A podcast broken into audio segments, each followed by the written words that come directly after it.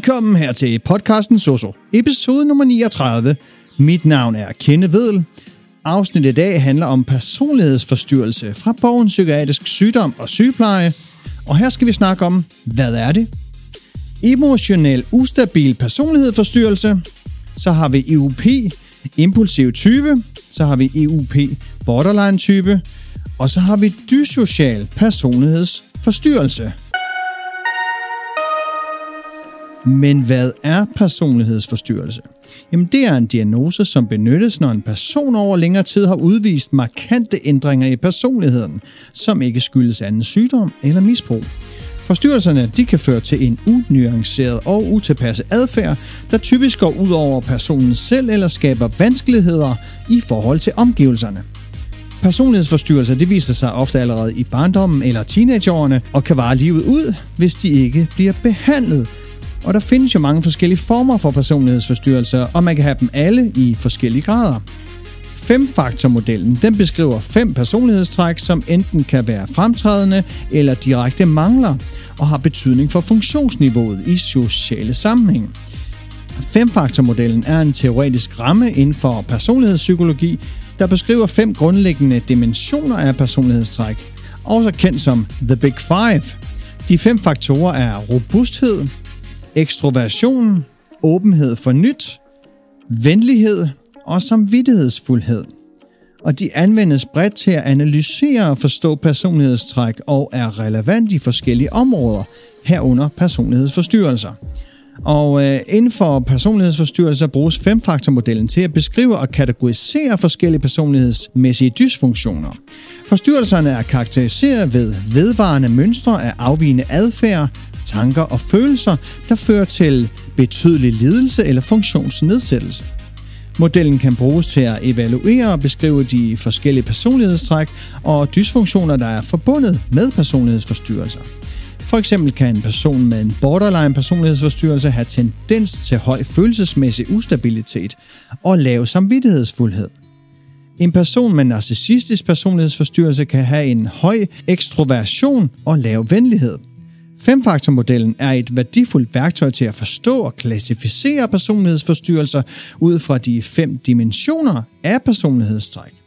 Så skal vi snakke om eh, emotionel ustabil personlighedsforstyrrelse, også kaldet EUP, som er en tilstand, hvor man kan have svært ved at regulere sine følelser, og hvor ens humør svinger meget voldsommere end hos andre mennesker. Mennesker med EUP kan have problemer med affektreguleringen, angsttolerance og følelsen af tomhed. Der er to typer af EUP, den impulsive type og borderline-typen, og det kan være svært at skille mellem de to typer, da man kan have symptomer for begge. Personer med EUP oplever ofte humørsvingninger, manglende kontrol over deres følelser og kan have selvmordstanker eller skade sig selv. Så har vi EUP impulsiv type.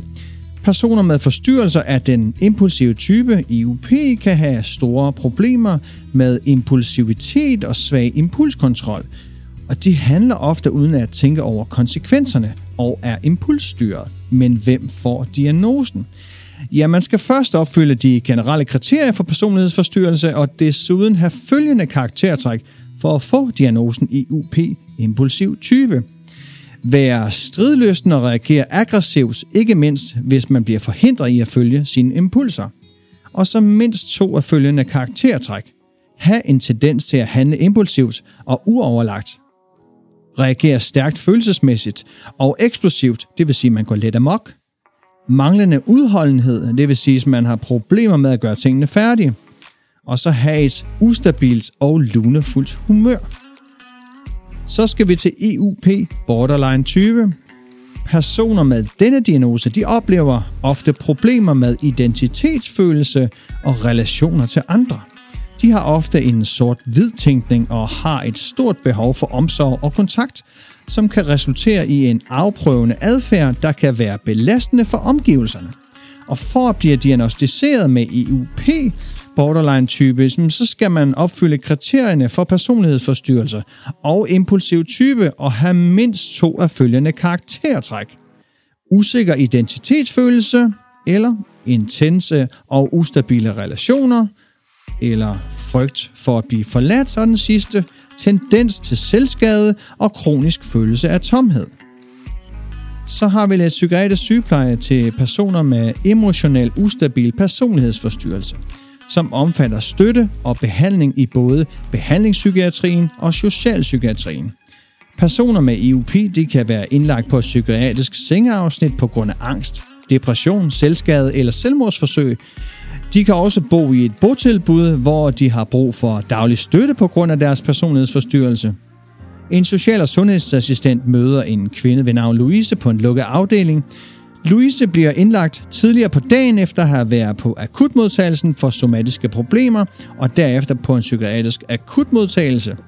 Louise bliver indlagt frivillig, da hun har selvmordstanker og selvskadende adfærd. Ved ankomsten blev der fundet en neglefil og to barberblade i hendes taske, hvor det ene var skjult i hendes øh, mobiltelefons cover. Louise er frustreret over at have fået tildelt en fast vagt og føler sig overvåget. Hun har fjernet sine forbindinger og pillet i strukturerne.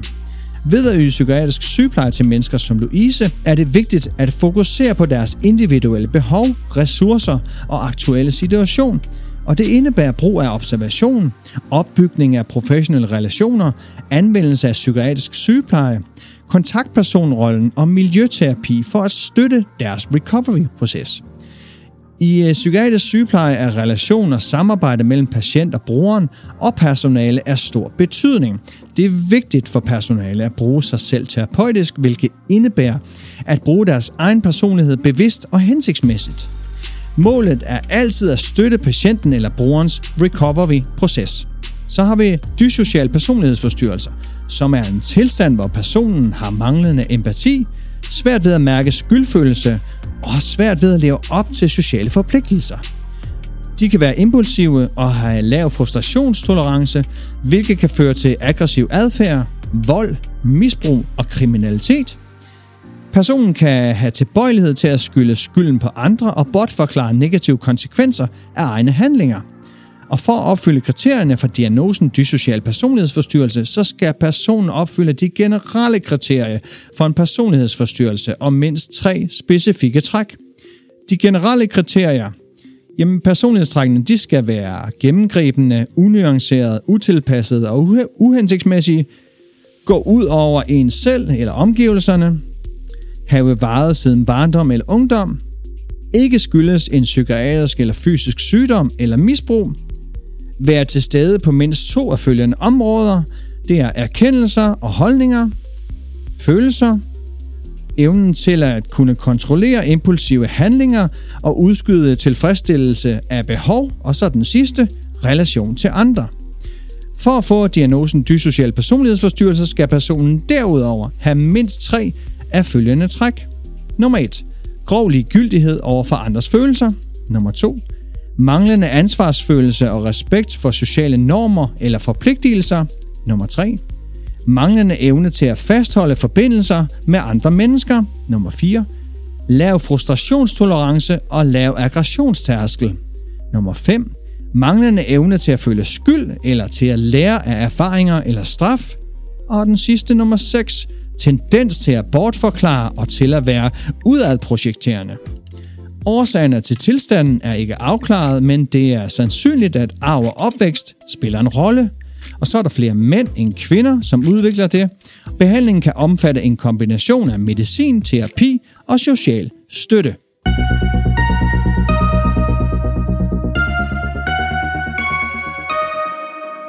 Det var alt om personlighedsforstyrrelser.